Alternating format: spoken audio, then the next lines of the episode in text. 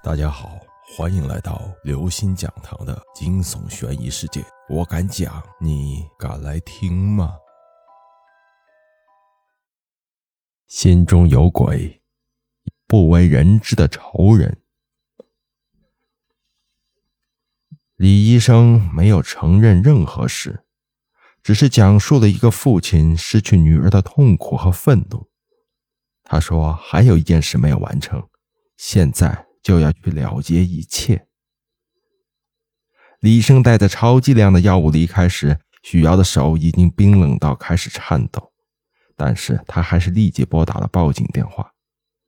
如果不出意外的话，警察赶到医院时，周正的生命已经结束了。但是意外的是，许瑶刚报完警，便衣警察就出现在走廊里，扑向正要迈进监护室的李医生。你为什么要保护他？你的目的又是什么？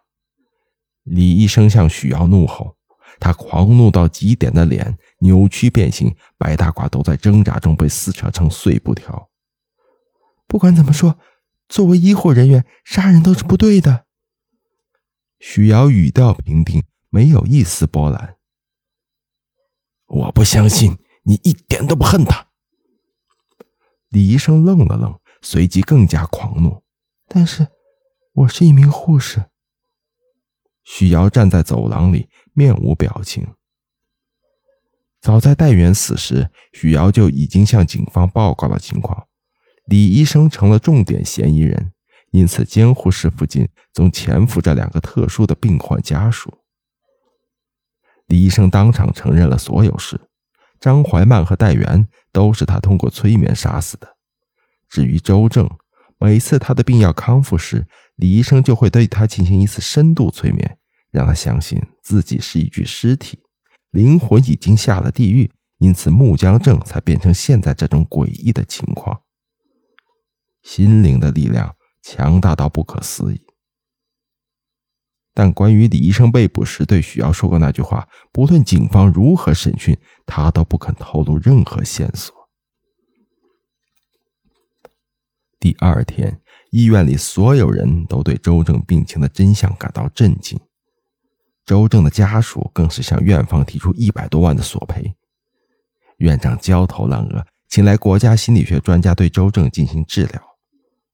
周正的病情终于稳定下来，不到半个月，周正的身体就恢复正常了，而且偶尔会神志清醒，只是思维略显迟缓。许瑶作为周正的监护，工作认真仔细，得到领导及周正家属的一致好评。一切都在许瑶的计划中。二零一零年八月五日是嘉安湖七名落水儿童的两周年忌日。凌晨两点整，喧闹的医院已经归于寂静，夜班护士也已经在休息室躺下。许瑶端着药出现在走廊里，径直走进周正的病房。他把周正扶起，靠在床头，熟练的注射药物，然后安静的等待药物发生效用。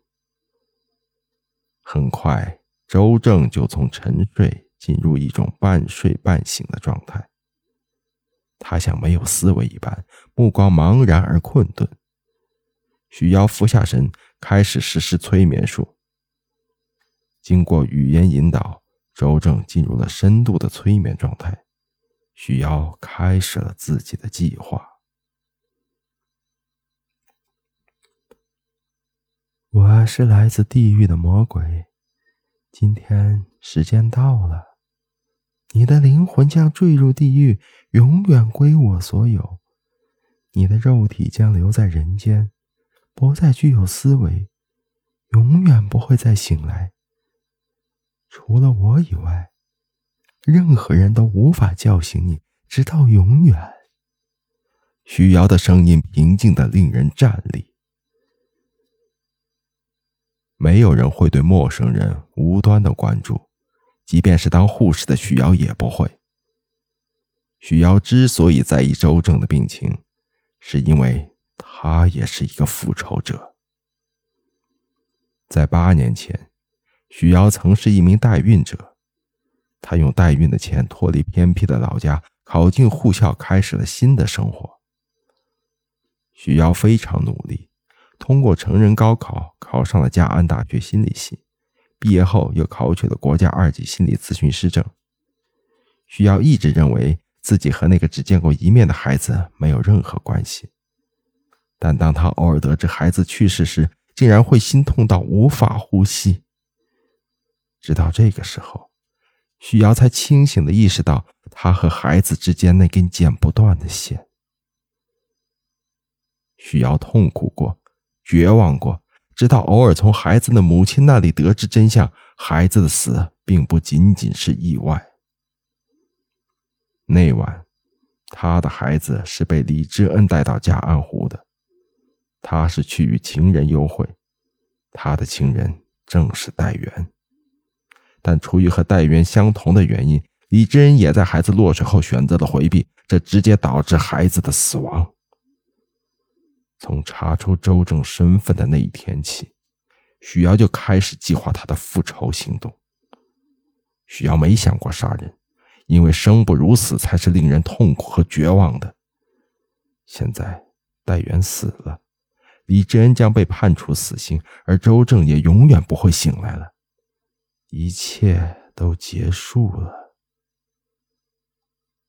凌晨三点，许瑶站在住院部楼顶，三十六层的高度让他有轻度的眩晕感。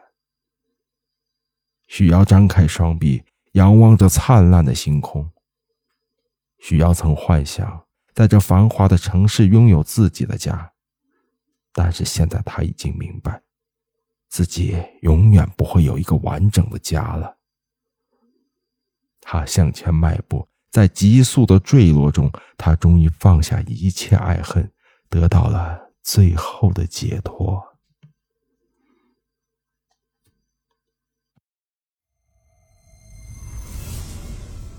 各位听众朋友。本期节目到此结束。如果您喜欢，请关注、订阅、点赞、转发四连击，谢谢您的支持。我们下期再见。